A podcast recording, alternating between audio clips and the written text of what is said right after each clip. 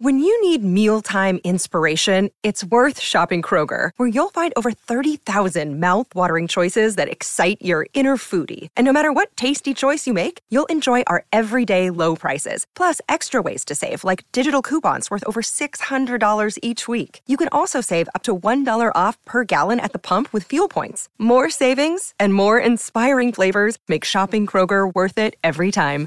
Kroger, fresh for everyone. Fuel restrictions apply.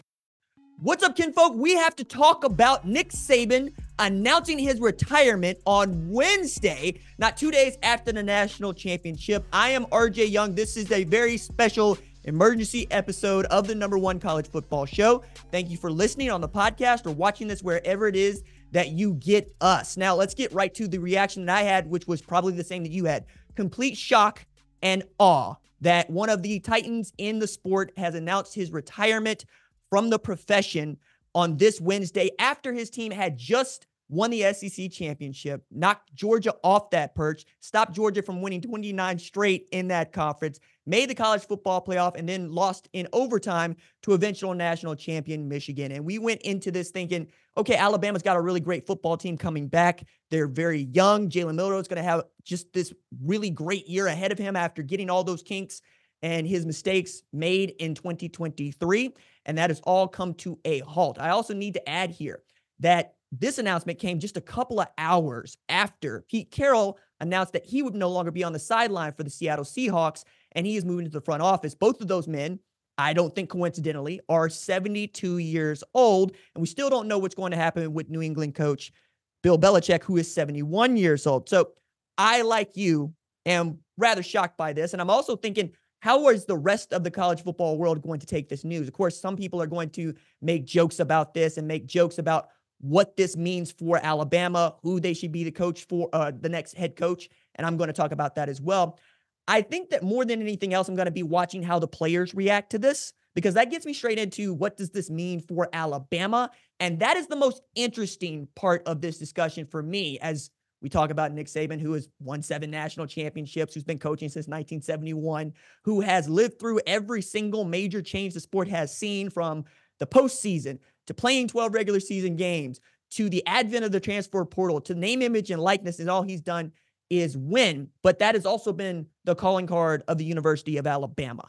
It is a place where they demand that you win. And if you don't win, they will fire you very, very quickly. The, the state of Alabama is built around Alabama football. And since 2007, when Saban first took that job, all the university has done is make more money, seen better students, and really become one of the class universities in the country. And that's tied directly to the football team being outstanding, being what we've never seen before at this level, at least being this dominant, having won six national championships since 2007. Now, Greg Byrne, who is the athletic director at Alabama, has the unenviable task of identifying the next head coach at Alabama, where Saban's shadow is larger than anything else they're ever going to experience in their life. And I'm not being facetious or talking over the top. If anything, I'm underselling how big a job this is. I also think that if you are Greg Byrne, you have been preparing for this moment for quite some time because that's your job. Your job is to be able to set go when something like this happens and you don't get to tell Nick, give me a minute. You don't get to tell Nick, hey, calm down. Do you want to talk to me about this some more? No, you have to be able to go forward with this. And I think first, let's identify that not just Nick Saban is retired, but defensive coordinator Kevin Steele is retired. Now, Steele had been a part of Saban's staff before and spent the last year as defense coordinator. But now, with both of those guys deciding to retire, the highest ranking member of the Alabama coaching staff is the offensive coordinator and that is 31 year old Tommy Rees, who has gone from being one of the it guys in the sport, still is one of the it guys in the sport, but that's not how he's being seen on January 9th, like he was being seen on January 8th, or I should say January 10th when we were, when we were recording this. But I think the point to raise there is he's gone from, okay, cool. I know that Jalen Milroe's back. I know that we're going to be pretty good at the skill positions, even a little bit more experience. We're going to try to defend this SEC title and the new 16 team SEC. And now his chief responsibility is keeping kids from jumping into the portal at the University of Alabama. And that might be an impossible task because I cannot tell you how many players have chosen Alabama because of Nick Saban and Nick Saban alone. And I say this because Saban has traded out offensive and defensive coordinators like many of us do when we're playing Madden, when we're playing FIFA with other players. Like we play fantasy football and it still works. He is the thing that Alabama football is built around for the last 16 years. And now, if you're Tommy Rees, you're trying to A, remind them that, hey, we're all in this together at the University of Alabama. And it don't work if we ain't got no players, to which the players are going, not my problem, dog. I wanted to play for Coach Saban. Nobody gets to play for Coach Saban now. I have to look at my options. So I would expect to see a number of players put their name into the portal that otherwise would not have if Nick Saban was going to coach in 2024 at the University of Alabama. I think that there are quite a few places that we could go with what else does this mean with Alabama? The next thing on my mind, frankly, is who is going to inherit this space that is going to be left vacant and void by the University of Alabama? Like Georgia has its own perch over here, right? I don't expect to hear Kirby Smart say anything other than I expect to be the next head coach or excuse remain the head coach at Georgia, right? Not the next head coach at Alabama. But we've been thinking about Alabama as this juggernaut, this immovable wall, this object that we cannot overcome for 16 years. And now it fastly looks like it could go back to what it was when I was in high school, which is we didn't really think about the University of Alabama. I only had the stories of Bear Bryant and some about Gene Stallings, but never was I fearful of Alabama. Are we going to be afraid of them? And who is going to really take up for this? Who is going to benefit from Nick Saban not being the head coach at Alabama. And, you know, the more I think about this, the more I think we got a number of candidates here, right? Like if Nick Saban was not the head coach at Alabama last year, does Florida State get into the college football playoff? This is a retrospective, right? That's what we're doing now. We're asking, what does Nick Saban being a part of that university mean to the sport, and how do those things continue to fall? Now, as I am thinking about this, I have to mention who I think should get a look to be the next head coach at Alabama, as we're talking about who could fill that void, right? But also if that void's going to still be there. So let's go through some names really quickly that I had written down, and you can check out this piece at foxsports.com that I wrote in reaction to Nick Saban announcing his retirement. But the first name that I have on this list is, I think, an obvious one Clemson coach Dabo Swinney, who gave Tyler from Spartanburg the how now and the what for because they weren't as good as they had been in previous years. Now, it turns out Clemson got off the schneid, went had a nine win season, beaten SEC foe uh, in Kentucky, and really set themselves up to be really good in the ACC. But we all know that Dabo Swinney's story begins at the University of Alabama. We know that everything about his get down screams the University of Alabama. And we know that he told Tyler from Spartanburg, hey, you can apply for the job as Clemson head coach anytime you want. And if I'm not wanted at Clemson, I'll go somewhere where I am. You know, I think that Alabama would be such a place because not only is he a great football coach, he would bend right into that void left by Saban. I think he's got shoulders broad enough to not just be able to coach in that environment, but to be confident enough to keep Saban not just around, but his memory and really try to lay over the top what he knows about coaching football at Clemson with what they got going on in Alabama, I think that would be a home run. It's just whether or not Dabo would be willing to leave a place like Clemson, which he turned into a juggernaut. Another thing to really underscore there.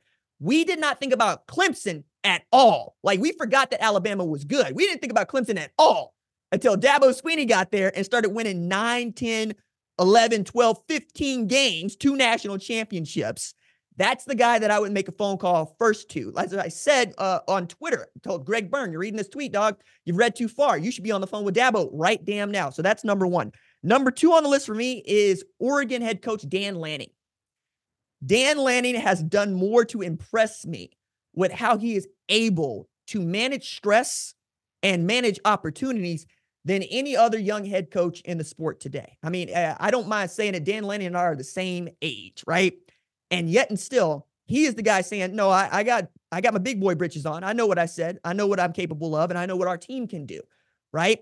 We got to see this uh, when they played Colorado, and we got to see it again when they played Washington. We got to see it again when they made the Pac 12 championship, and one more time in the Fiesta Bowl. But also in there, he has been able to create a program at Oregon that can survive coordinator switches, right? So he lost Kenny Dillingham to Arizona State's head coach, hires Will Stein. Nothing changes. They're still great. They're still pretty doggone good. Tosh Lupoi, former defense coordinator at Alabama, defense coordinator at Oregon, right? Dan Lanning obviously was a GA for Saban and was a DC for Kirby Smart. That feels like a really great hire if you can make it happen. And I don't know that he would be listening, but if he is, and Dabo says no, that's the guy that you got to try to get. One of the last things that I wanted to tell you about Dan Lanning that impressed me was producer Tyler was in Vegas for the Pac 12 media days. And one of the things that always sticks out to us is who shows up as they're moving from room to room. Dan Lanning was his own man. Didn't have an SID with him, didn't have players with him. He said, Hey, you guys ready for me?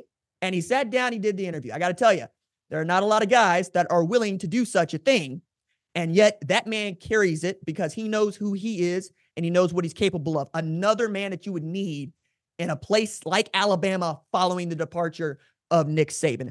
Third on the list for me is Washington head coach Kalen DeBoer, who is followed around by winning.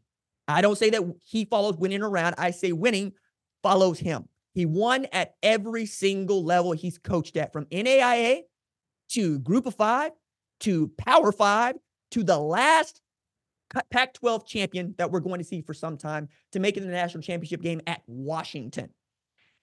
I think that what he was able to do with Michael Penix Jr. over the last couple of years and Ryan Grubb has been outstanding. Also, let's add in here Ryan Grubb was a guy that Nick Saban wanted to get down to Alabama before eventually setting on Tommy Rees. If you could pick that staff up, take them over to Alabama, make that fit for them, I think it's okay. But uh, that dude coming from not just the Pacific Northwest, but the Dakotas, we'll see, right? I honestly believe that if they could get him, they would take him. I think that we're talking about a man that understands how to build programs. And I love his line during the lead up to the national championship. He said, Some guys are born on third base. I learned a lot going around the bases. Man after my own heart, right? Had to earn it everywhere he goes. So nothing is too big for him. And he understands the value of work and how hard it is to achieve winning at a high level. Fourth on the list, again, an obvious one, but perhaps not the one that Alabama fans are thinking about in Lane Kiffin, head coach at the University of Mississippi, former coordinator at Alabama. Now, Lane's thing is to be on the tweets. He's very 21st century, right?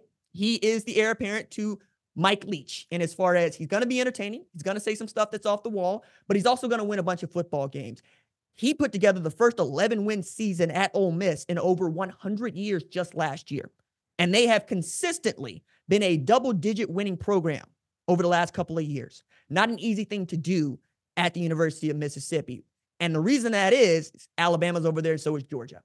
One of the things that Mississippi has never had and will never had is the kind of success and the kind of buy-in that they have at the University of Alabama. It's why Kiffin was out the door to Auburn not just last year, because they also had shown, hey, we can win a national championship in the 21st century. We have people that want it that bad, and we will allow you to do whatever is necessary to win those football games. I don't know if they got that at Ole Miss because, frankly, they've never needed it at Ole Miss. So if you get down the list, Greg Byrne, and you get to Lane Kiffin, he says, yes, I think they're going to be okay.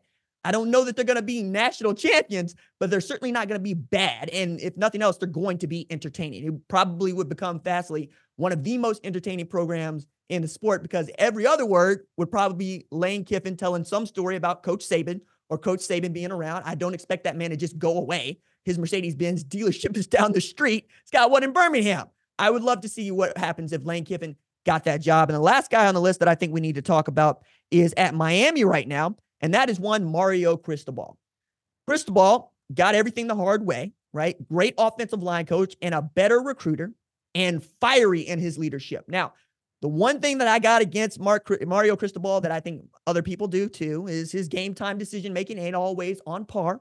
There's some things that we would like to see somebody else make the decision for. But when you're talking about putting together a roster, putting together an outstanding coaching staff, and having guys that believe they can win at a high level, Mario Cristobal foots the bill for that. I'm not including Kirby Smart here because that's just asinine. I'm not including Deion Sanders here because that's just asinine. But those five that I've just listed for you, Dabo Swinney, Dan Lanning, Kalen DeBoer, Lane Kiffin, and Mario Cristobal are five guys that I think could do a great job given what Nick Saban is leaving behind and what Alabama expects in 2024. All right, one more note. We do have a show that is coming out on Thursday. It is the 10 things that I'm looking forward to in the 2024 season. And this ain't in it, okay? Because we recorded that show before this news. So bear in mind that we did not discuss this topic because we couldn't see into the future. All right, we'll be back live next Tuesday at 6 p.m. Central, 7 p.m. Eastern on the YouTubes, wherever you get your live broadcast. Until then, I just want to say thank you to the staff that showed up to help us produce the show in a hurry. And I am very curious to see what happens next in this saga around one Nick Saban. All right, that is going to do it for me. Doses.